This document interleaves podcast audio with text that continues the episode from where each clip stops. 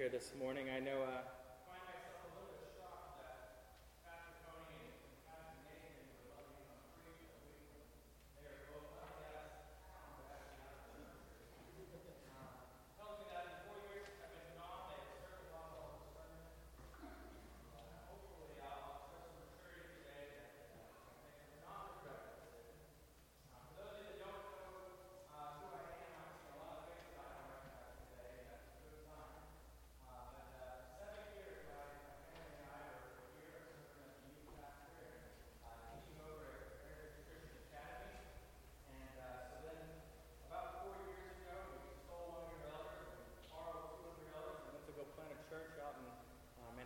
Kansas. We're starting an RUF campus ministry at the same time, uh, and it's been a, an absolute joy.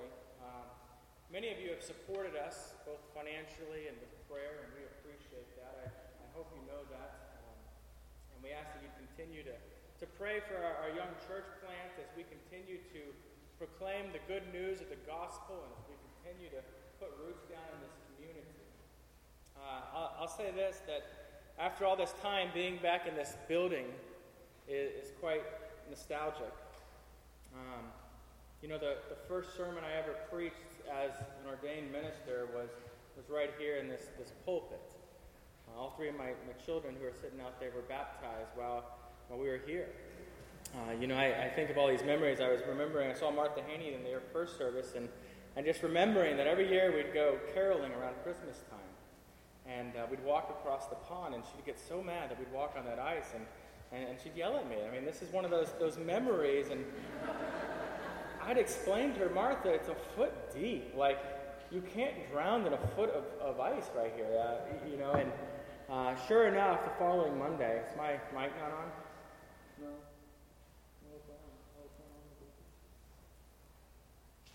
Sorry, they're waving at me over there. Now am I on?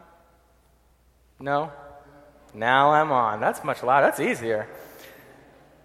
So, anyway, Monday morning I'd go, and in my mailbox would be these articles that she'd clipped out of a newspaper somewhere about all these people drowning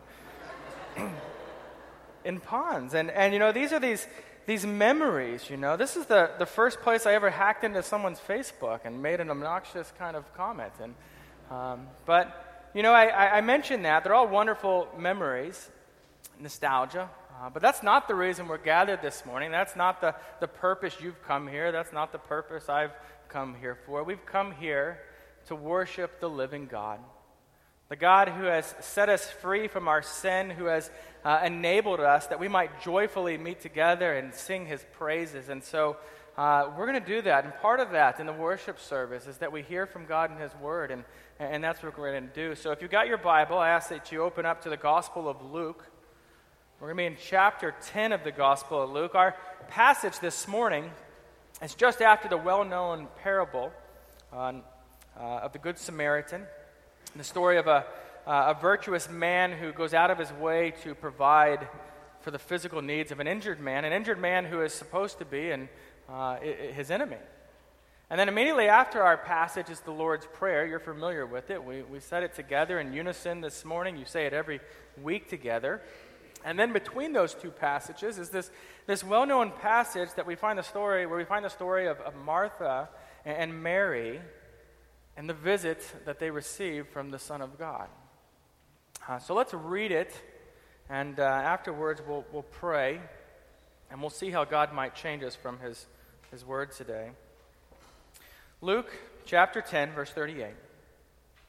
Now, as they went on their way, Jesus entered a village, and a woman named Martha welcomed him into her house. And she had a sister called Mary, who sat at the Lord's feet and listened to his teaching. But Martha was distracted with much serving. And she went up to him and said, Lord, do you not care that my sister has left me to serve alone? Tell her then to help me. But the Lord answered her, Martha, Martha. You are anxious and troubled about many things, but one thing is necessary. Mary has chosen the good portion, which will not be taken away from her. Let's pray. Lord, you are so patient. You're so kind, and, and you give us wisdom in your word. W- would you give us faith to believe these wise words today? And would you change us in the way that only you can change us? We, we want to understand your, what your words meant for Mary and for Martha. But we also want to know what this says to our busy lives today, much of which seems very necessary for life to function with order and for us to accomplish what needs to be accomplished. God, break down our walls of defense so that we might be conquered by the wisdom of your holy word this morning. Yes, Lord, humble our hearts and enlighten our minds. In Jesus' name we pray. Amen. This is one of those stories in the scriptures that can confuse us because we read it and we kind of want to know who's, who's right. Is it Mary? Is it Martha? You know, is it, is it Mary for sitting at the feet of Jesus or, or Martha for serving the needs of those who had needs in her home? I mean, we, we see Jesus' answer here, but, but don't you kind of want to come to Martha's defense to defend her here? Uh, you know, Martha's trying to, to take care of these guests, and, and maybe we look at this and we think, you know, Mary's kind of being lazy just sitting there. Mar- Martha's working hard. It, it almost feels like, like there's this setup or this, this conflict between this, this life of contemplation and this, this life of service to others, and, and, and you know, which, which one's better? Also, it's, it's nearly impossible to read this without asking yourself, which, which one of these women do I relate to? Am I like Martha? Am I the, the doer, active? Am I the one who's accomplishing things? Am I the one that makes sure things actually get done in this world so that everyone else can hang out? Or, or am I like Mary, who is emotionally sensitive? She's, she's quiet, she's more contemplative, she's, she's listening. I think to approach this passage rightly, we, we've got to lay down this desire that we might have to defend whichever woman we, we find we relate to more, more like. You know, really to defend ourselves and humility, be willing to actually listen to the passage and, and learn. And so then, I want us to see that while these women are very different in their temperaments, both Mary and Martha are disciples of the Lord Jesus Christ. They both desire to, to honor Christ. They both love Christ. And both of them are loved by Jesus. Both of them.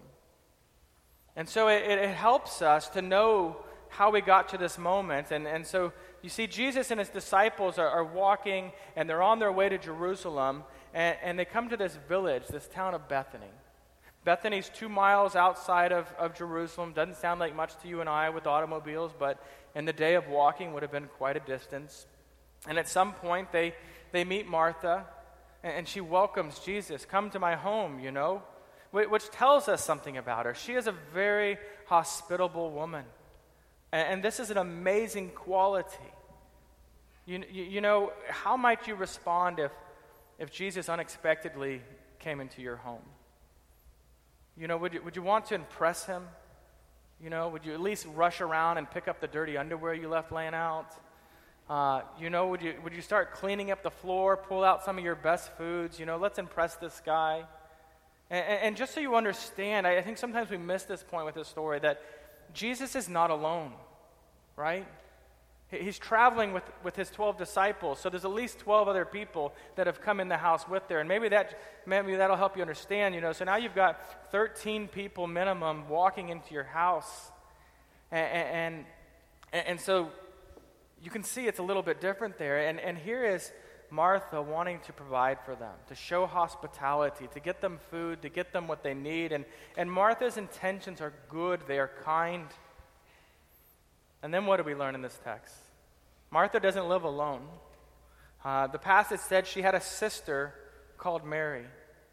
Martha's most likely the older sister because the older sister was, was more likely to be the one to, to handle the hospitality and things of that, that nature. And it seems that uh, as we look at this, Martha's expectation was that they would both get to work and begin to prepare things. We're going we're gonna do this and care for our, our, our, our guest in this way.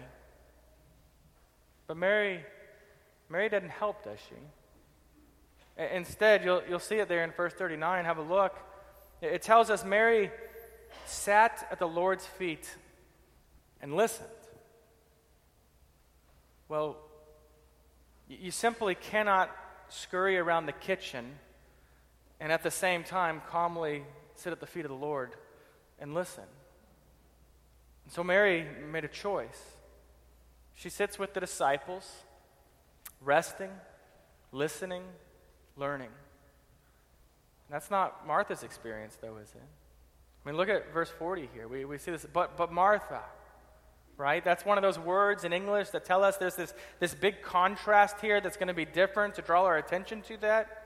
And in this case, it's telling us, but Martha was distracted by much serving. When our, our children were a few years younger, uh, when we were still here at Redeemer, Beckham came home from Sunday school. One of you uh, probably taught this to him. And uh, he'd learned it in Sunday school here. And, and it was a game that he wanted to play. And the game worked like this I was to hold open the Bible, and then Beckham and Sadie Piper, and I guess Berkeley, she didn't do much but wander around. Um, but we were supposed to hold it up. And when Laura would say, Mary, they would all come and they'd, they'd, sit before me and they'd listen, and my job was to read the Bible to them. And, and then when Mary said Martha, they would just run around frantically cleaning things up. Well, really pretending to clean things up. You know, if they were really cleaning it up, we'd still play this game today. Y'all want to play the game again? The game was great, though because it gave us this like visual illustration. And helped us all to really understand that for martha the priority was doing things. Let's accomplish things. And you know the cooking and the cleaning and the providing her focus was meeting physical needs. And, and while mary was was focused on jesus that's it right? And, and so our, our passage tells us but martha was distracted with much serving that word translated distracted, it, it carries this literal meaning of something like dragging. Um, you can imagine that that's a distraction if you're dragging something with you, it, uh, to drag something around. And, and, and she is. What she's dragging around here is this, this huge expectation of what needs to be done to offer good hospitality. And now I, I love here that it says this. It says she's distracted with much serving. Did you catch that? Distracted with much serving. Because I'm fairly certain if you'd asked me to explain the situation, I would have said Martha was focused on serving, not distracted with much serving.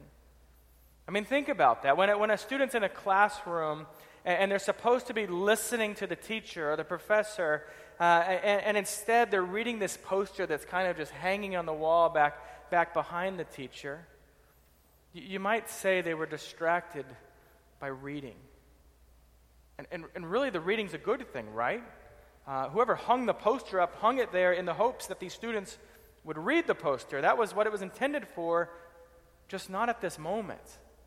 And, and so to be reading the poster at that moment is to take a good thing and make it into a distraction. Martha truly believes that the priority of the moment was serving. And so while serving, she, she finds herself looking around, wondering, why am I the only one here? Where is everyone else? You, you, ever, you ever do that? You know, how am I the only one right now serving? You know, at, at Thanksgiving, uh, have you done this? There's always someone in every family that does this. Uh, everyone gets together from these extended families, and you're working, you're preparing this big meal, and, and, and, and eventually you look around and you realize there's somebody doing nothing who plans to eat later. I mean, that's kind of our nature, isn't it? Or even here in the, the life of this covenant community, in the life of this church, do you, ever, do you ever think to yourself, you know, why is she never serving in the nursery?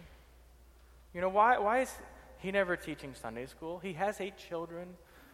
You know, there's always some reason you expect they, they should be doing it more than you and they're not. Or, you know, we all got together and we're helping them move their stuff today. Where were Jim and Bob? Why Jim and Bob never show up for this?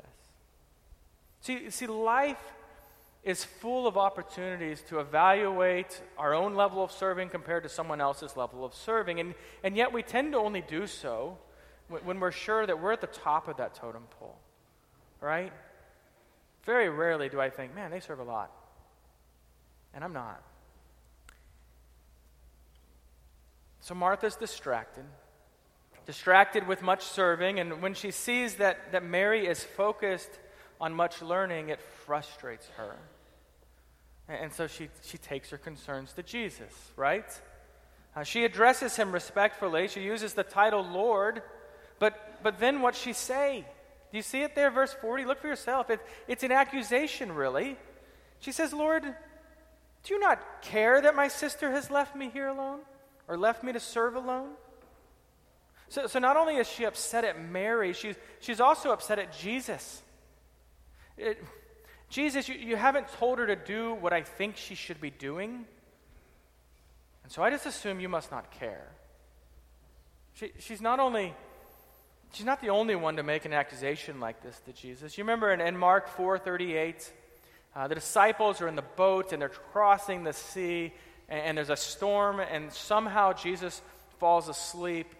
And, and then it tells us that uh, they woke him and they said to him, "Teacher, do you not care that we are perishing?" It's a common question. Do you, do you ever find yourself questioning whether God cares about you? Maybe because life doesn't go the way you think it should go. You know, maybe, maybe, maybe you're saying, God, I, have been working so hard for your kingdom, and yet I've seen so little fruit. Do you not care about me? Or, or God, I, I'm faithful to you. And here my, my marriage is falling apart, or here my, my spouse is struggling with this, this medical situation. God, do you not care about me? Could be anything, right? We find that, that question God, do you, do you not care? Too, too often we so strongly desire to live in a world that affirms, Lord, my will be done, rather than, Lord, your will be done. Let me tell you this if, if our own will has become the litmus test for whether God cares for us, then we have failed to see the undeniable love of God for his people in the gospel. Because in the gospel, God accomplishes redemption and the forgiveness of our sin for us while asking us to contribute nothing. God cares. So let us be sure that we, we've heard the scriptures rightly, that we know that, that even when Jesus prayed to his own Father, he said, Not my will, but yours be done. Now, in our passage this morning, Martha follows up these accusations with uh, not so much as a request, but, but this command, right?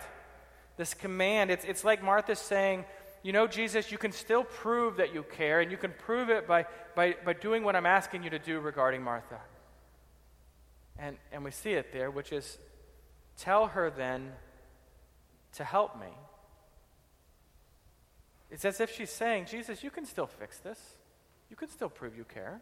She, she wants Jesus to legislate Mary's behavior, and without realizing it, she's asking Jesus to send Mary away from the place, uh, the place of rest, a place where she is being spiritually nourished a place where she finds herself sitting at the feet of the Lord of Lords and the King of Kings. Let me ask you this did, did any of you kind of hope Jesus would send Mary to help Martha? You know, the you, you really efficient types? You know, you, you, have kind of thought through this and reasoned, like it's, it's really the more reasonable plans you're suggesting here. Um, the work would go twice as fast. That just makes sense. Or, or, you know, better yet, Jesus, why don't you send some of those disciples to help her and we can all get this food together really quick, right? Because it makes sense. But that misses the point. This isn't about pragmatism so much as it is about priority. And, and, and we as a culture, even as a church, the church, really struggle with putting priority into actual real world practice. And so, how does the Lord respond to Martha in this moment of frustration? You, you see it there in the text in front of you. Uh, Jesus says, Martha, Martha, you are anxious and troubled about many things, but one thing is necessary. Mary has chosen the good portion, which will not be taken from her. Jesus knows she's anxious. And he doesn't just know she's anxious be, because he's God. Everybody in the room knows she's anxious. It's real obvious. Uh, Jesus says her name twice there, right? Martha, Martha. Uh, he's not stuttering. There, there's an actual reason for him saying her name twice like that. And in the scripture, there are seven other instances where, uh, where someone is referred to by their name twice, just like that. You've got Abraham, Abraham, when God asked him to sacrifice his son Isaac. Jacob, Jacob, when Joseph learned that Jacob, his son, was, was not dead as he had long believed, but was in fact alive. You got Moses, Moses, when God spoke to him from a burning bush. Samuel, Samuel, during the night when, when God calls him to be his prophet. You got Simon, Simon, when, when, when Simon Peter is told that he would betray Jesus three times before the rooster crows. And Saul, Saul, you know that one. Saul, Saul, when Jesus encounters the, the future apostle as he's traveling to Damascus to persecute God's people. And of course, we, we've got Jesus himself speaking this way as he's hanging on the cross and he prays to, to his God, to, to God the Father. He says, My God, my God, why have you forsaken me? You see the significance in speaking this way in each and every instant, instance is intimacy. There's a deep intimacy there. The, the same is true in our passage right here. Even in the midst of, uh, of this call to a different practice of priority, he's communicating to her, to, to Martha, he's saying, This correction is because I do care. Which answers that previous accusation Lord, do you not care? Martha, Martha, I do care. And he continues speaking to Martha, saying, You are anxious and troubled about many things, but only one thing is necessary. So, so what is this one thing that Jesus is talking about? And the truth is, uh, we don't really need a lot as, as God's children. We don't. We, we want things. Even if you think of yourself as, you know, I'm not a materialistic person, you probably are more than you realize. I spend any time, I realize I am. You know, we want technology, we want entertainment, we want cultural experiences. We want cultural experiences for our children.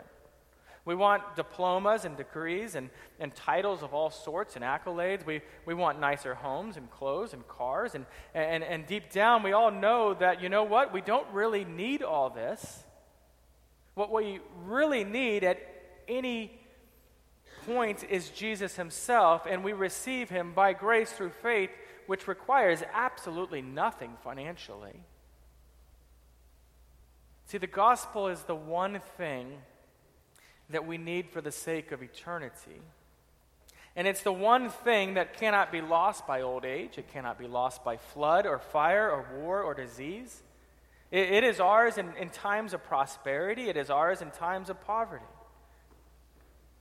Do you ever notice here that Martha's story is an example of the sower of seeds parable.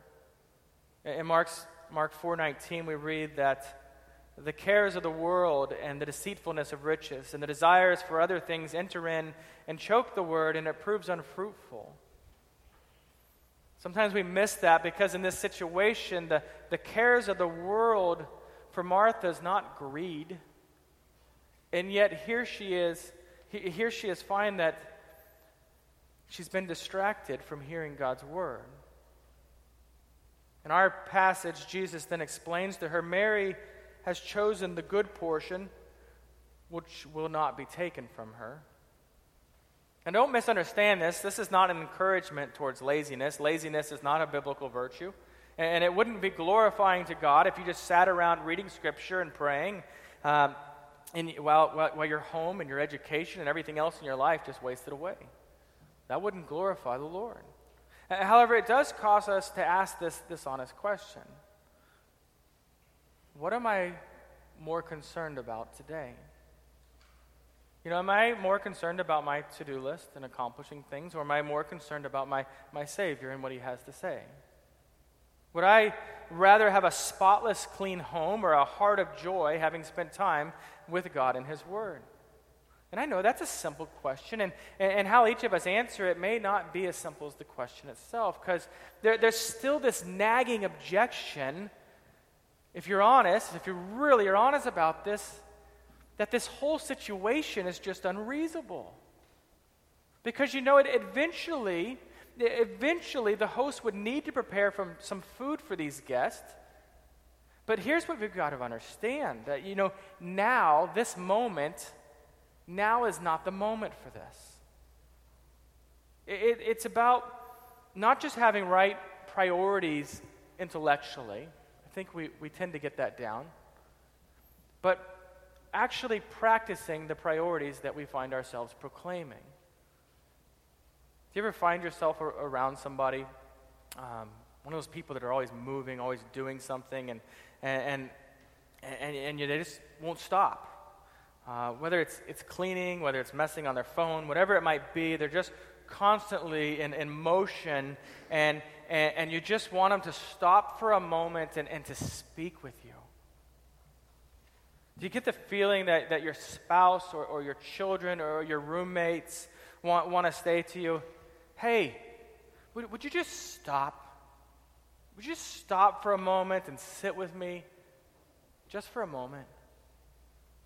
See, this, this idea is far reaching in, in how we live, but, but in the context here, it's, it's very specific. Jesus is telling Mary, or telling us that Mary chose the good portion. See, a half dozen times in the Psalms, God is referred to as a portion. And every time it's talking about God as a portion who is truly satisfying. There, there's something else implied here. If there is a, a, portion, then there is also a whole. You know, if I eat a, a portion of a pie, that, that means there is more pie that makes up the entirety of the pie, unless I try to tell you my portion is the entire pie. But what Jesus is saying here is, is yes, things do need to get done. There are other portions, not just this one. Hospitality doesn't happen if we just sit around all day doing nothing.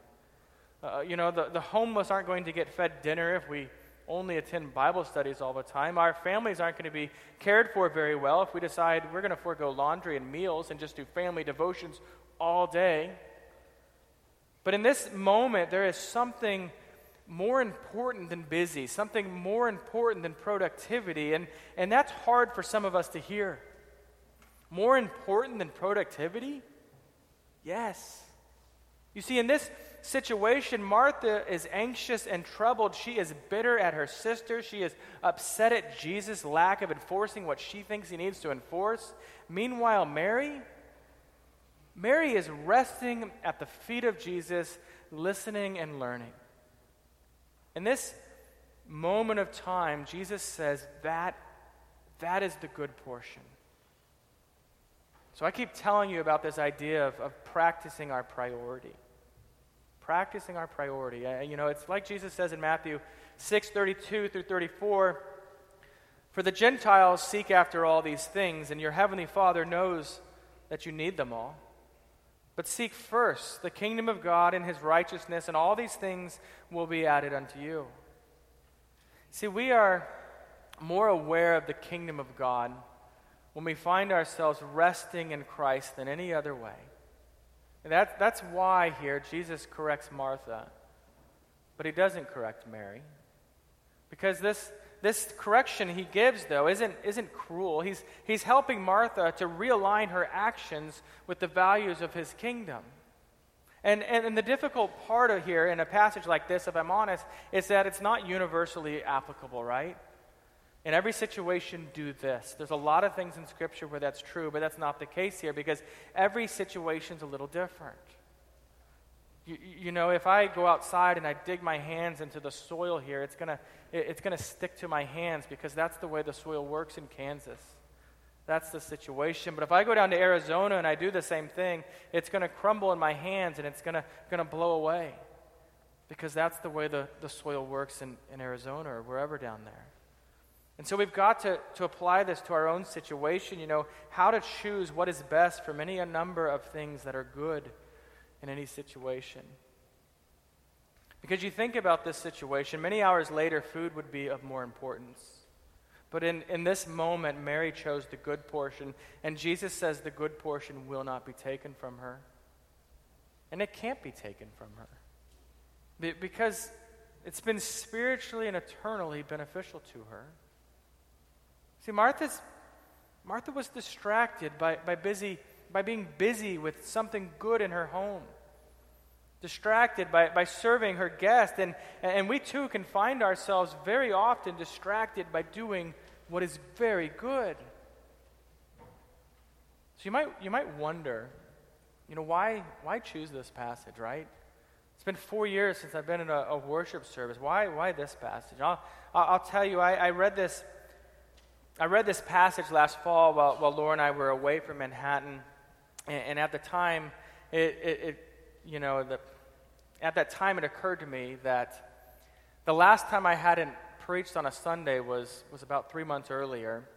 And uh, in the weeks leading up to that, that time off, that week off, I had found myself feeling, feeling tired. And so I'd try to be more efficient with my task. I'd, um, you know, I would get through and think, you know, finish the liturgy and make the bulletins and prepare a sermon and meet with people and, you know, pay, pay the bills and all these different things on a task list and just begin working through them. And, and there was a, a busyness, and, a, and I'm not saying there weren't wonderful things I was learning from, from God's Word, but, but I'd learn something and just keep moving. Do you ever find yourself doing that? It's, it's kind of like if you find some wonderful food you love, you know, cream brulee or ice cream or whatever it might be, if, if you ever find yourself just eating it at such a pace that you, you haven't even stopped to enjoy it, it's wonderful. And, and yet here you are missing how wonderful it is. I was, I was trying to live at Martha's pace while keeping Mary's priority, and I found you simply can't do that. You can't. But on that week off, I, I, wasn't preparing anything, and so I was writing on paper and I was reading in the, in the Bible, and I would just read a, a, passage over and over, and I would, I would notice the nuances in the passage, and I'd ask questions, and I'd follow cross references, all, all very slowly, and I had no intentions uh, beyond the simple enjoyment of my own soul. So, can I ask you something? When was the last time you did that. When was the last time you, you didn't read a devotion or a portion, portion of Scripture and just, just check it off and out the door or off to whatever it was you had to do next? When was the last time you just slowed down like that? I want you to do that this week. I know I'm not your normal pastor. I'm not sure I can hand out homework. But I did because it's good for your soul. You know, set a, a, time apart early in the morning or in the, the slow part of the afternoon, or if you're one of those really weird people that claims they can think well at night, do it at night, weird people. You know, wh- whatever's best. And, and read and pray and think and be slow and use a paper Bible, or at least turn off the notifications on your phone. You know, let me ask you another question. You know, what, what, what distracts you from sitting at the feet of our Lord? Is it housework and, and cleaning and cooking like we see with Martha here? Is, is it ministry to, to others constantly? Is it parenting an, an exhausting baby? Is it parenting an exhausting teenager? Men, do you, do you see yourself in this passage? I know sometimes we're really bad at this, man. We're like, it's two women. What does this have to say to me, right? That's ridiculous. Would it be easier if we, if we were like, you know, Bob was, was busy outside cutting wood for the bonfire while, while Jim was just sitting there talking to Jesus? Does that help it make sense to you? Anyway, you know, what, what many things are, are distracting you? You know, has, has your career become too ultimate? Are you busy providing everything your family needs that you've failed to just sit and listen to the Word of God in the Scriptures? Are, are, we, are we even just so busy providing good spiritual things for our family that we've failed to do that? You know, family, I, I take you to church every week. Check that off. And you should. You really should. But, but do you also seek to, to sit at the feet of the Lord? Uh, you know, certainly most of us feel the weight of being busy in life. even you students, I know you're on summer vacation right now, but you, you know this. You've got projects and reading and paper and, and test and work and sports and musical and friends and dating or talking or whatever it is people call it now. I don't know. Parents, you, you've got difficult sleep schedules, or, or you're driving your children around like a, a personal Uber and they never leave a good you know, rating afterwards. You're exhausted. You know, I, I wake up every day with this to do list on my phone, and I love my to do list. And, and, and I want to just start knocking things off that because it kind of gives me this like ding of endorphin to my head where I, where I just get a rush, like that list is going down, yahoo. Uh, and it's exciting to me. And, and so, because of that, I, I've got to really stop and just choose slowness choosing, you know, the good portion here, choosing to, to sit at the feet of the Lord and, and open the scriptures and, and be intentional about that.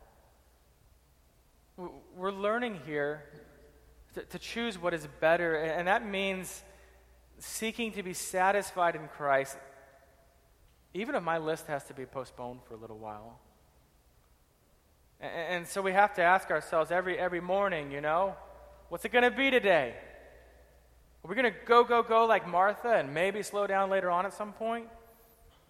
Or are we going to choose the, the good portion like Mary? Let me ask you just, just one more thing about this passage. What exactly did Jesus teach Mary as she was sitting at his feet? Do you, do you see it there? Do, do you know? You're right, you, you don't know. And that's kind of the point, isn't it? Martha doesn't know because she wasn't there. Isn't that the point of why you're listening right now? Isn't that the point of, being involved in your flock groups? Of quiet times and, and scripture and your devotions and your Bible studies? Is, is, isn't that the point to actually hear what God has to teach us in His Word? In any given Sunday in this, this worship service, your, your pastor might misspeak. Uh, I know he does because my wife edits his sermons for the radio and she collects a blooper reel, which uh, Tony doesn't love. We enjoy. Uh, you know, the organist might make mistakes. You haven't. Not that I've seen, but, but it's possible. Your, Sunday school teachers might forget the, to bring something important for actually teaching the lesson. You, you might find yourselves walking into the sanctuary every Sunday morning just, just worn out and exhausted. But, but let us come each Sunday, and even if we are serving with the vigor of Martha, may we, may we seek to do so with the temperament of Mary, who sits down at the feet of the Lord and, and is listening to whatever it is God has to teach her in that moment. Let us choose the good portion, which, which can't be taken away. Because we know that, that God is the rester and the refresher of his people. I'm going to close with some words from a Table Talk article that I, read a while back. Um, no idea who said it because unfortunately they don't always say who wrote things in there. It says this it says, Fallen human beings need the weekly routine of listening which requires a halt of the questioning, philosophizing, and speculation we so often entertain. Mary, has, Mary was commended by the Lord because she chose what was best. She knew that when the Lord speaks, we are to listen, absorb, and delight in hearing his voice. There's a time and a place for discussing and asking questions about the Word of God. It, it serves a real purpose, but frankly, it matters more what God has to say than what we have to say. Choose the good portion. Find a time to, to sit at the feet of the Lord here on Sunday mornings and in your lives uh, throughout the week. Let's pray. Heavenly Father, you are so good to us. And please teach us to sit at your feet as we open the scriptures that you've given us. that we might listen to what it is is written there, to, to put ourselves in, in places where we hear your word expounded with genuine reverence for all that you are for us. As we ask at the opening, Lord, we, we now ask at the closing, please change us in the ways that we need to be changed. Please silence our excuses for living at a pace we were not made to live at. May our lives be lived each and every day for your glory. Amen. Well, let us sing the hymn of response as we prepare for the Lord's Supper, hymn 642, verses 1 through 3.